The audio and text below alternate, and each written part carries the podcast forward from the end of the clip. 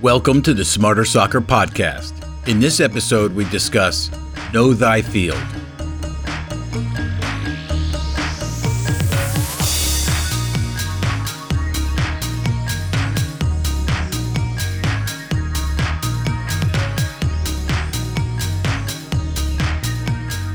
Smarter soccer players know that the condition of the field has a direct impact on the game. In fact, players who take a moment to look over the field and see how its quality affects play will have an advantage over their opponents who didn't take that same time and who are oblivious to the conditions when the game starts. The length of the grass, how hard the dirt is, the slope of the pitch, wet spots or dirt patches, and any other issues that will directly impact the game should be noted. Let's look at a few of these soccer field conditions separately. Grass length. The length of the grass is quite important. In dry conditions, longer grass slows the ball down. It becomes grabby, and more effort has to be put into kicking the ball to make it go the same distance. Shorter grass has the opposite effect. With less friction, the ball tends to skim over the surface, usually going much farther than intended. This is especially apparent when delivering through balls between defenders. Passes will take off and result in going over the end line or simply be gobbled up by the goalie.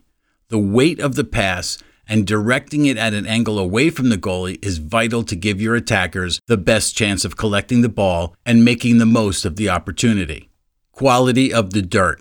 The state of the soil also has an influence on how the ball travels and, more importantly, how it bounces.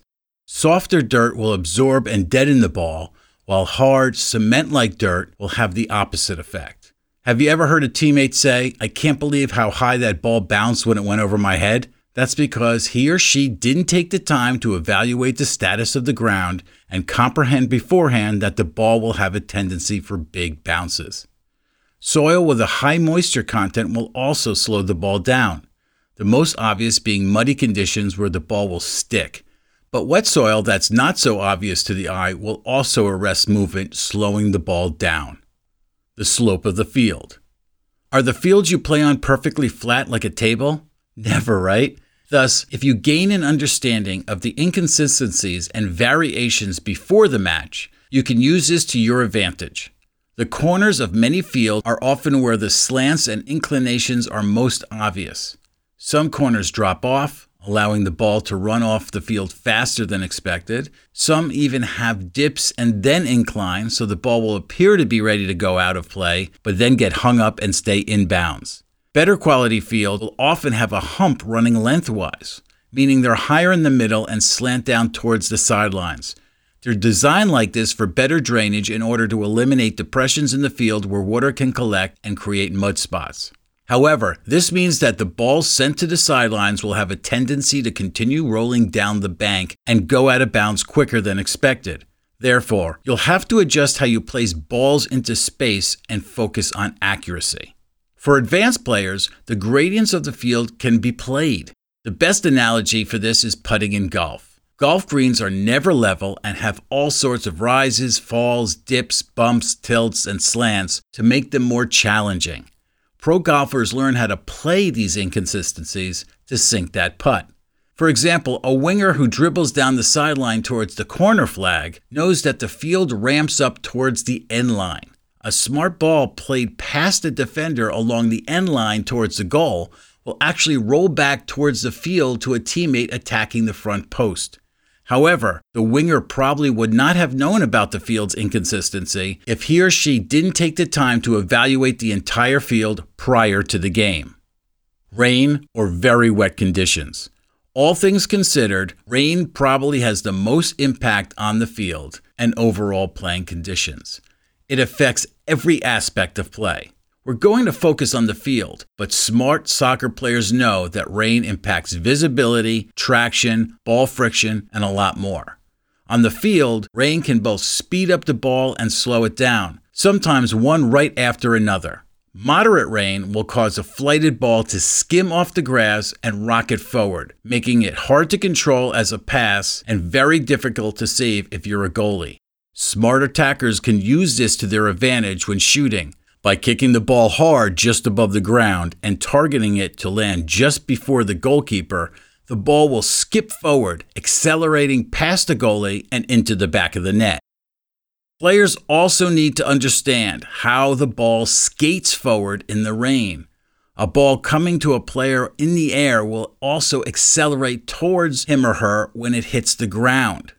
Players need to be aware of what's going to happen, prepare their body position, and react quickly. However, while the ball can ricochet off the grass, it can also get bogged down when the rain is heavy and puddles form on the field. Even passes with a lot of force behind them will suddenly stop when they hit a puddle, often with comic effect when opposing players splash away at each other trying to get the ball free.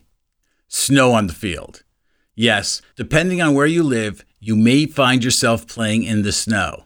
Snow has a similar influence on the field as rain. It can make the ball slick, with the ball careening and skipping off the surface, or it could be sticky, accumulating on the ball like when you make a snowman. Either way, while it's fun to play in, it makes things very, very difficult. Artificial turf. While the differences between two different artificial turf fields are less dramatic than grass fields, there are variations that can influence the game. This is especially more noticeable between newer turf technology and older turf fields, especially if they haven't been well maintained. Both usually use small rubber pellets, which are actually recycled car tires, and in rare cases, cork, as the field's soil. New turf fields tend to have longer and slicker plastic grass blades. These are less grabby, cause fewer ACL tears, as well as the dreaded turf toe, than the first generation's fields and have less rebound. That said, soccer balls will bounce significantly higher on artificial turf fields than grass fields and are much less forgiving of inaccurate passes. Balls tend to roll longer, so through balls that penetrate the back line of the defense must be angled away from the goalie every time.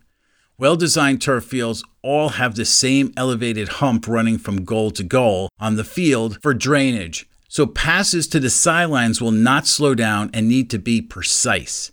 Wet conditions, like grass, will accelerate ball speed, but puddles will not develop on artificial turf. Older turf fields that aren't maintained may develop rips and exposed seams that can be very dangerous. Be very careful on these surfaces and alert your coach and other players. The combination of all factors.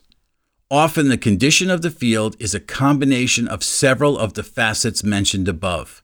The perfect example of this is inside the 18 yard box. Even some of the best fields you'll play on during a season will break down and deteriorate. The first place this happens is inside the penalty area. Between excessive trampling during corner kicks, the goalkeepers constantly walking over the same area, divots from goal kicks, and skirmishes in front of goal, this area takes a beating.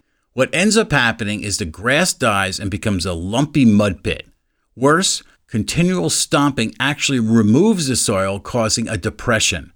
In other words, a bowl with the bottom like the surface of the moon. If you're a player, especially a goalie, this should cause you serious concern. Craters, clumps, the ball taking strange bounces when it makes contact with those bumps, complete loss of traction, and other abnormalities can wreak havoc on gameplay. Know how you're going to compensate for these problems before you're put in that situation to give yourself the best chance for success. As you can tell from this extensive article, a playing surface isn't so simple as grass and dirt. There's a lot to consider, comprehend, and evaluate every time you step on the field to play. Even your home field can change week to week depending on the circumstances. Instead of wasting your time goofing around with your teammates when you get to the field for a game, take a few moments to look over the entire field. It just might be the difference between you having a good performance and a great one. That's all for this episode of the Smarter Soccer Podcast. To learn more about Smarter Soccer, please visit smarter.soccer.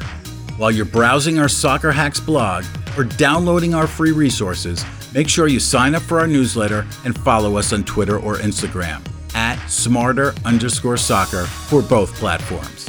If you have any comments, feedback, or suggestions for a future episode, please drop us an email. Comments at smarter.soccer. Thanks for listening. We'll see you next time.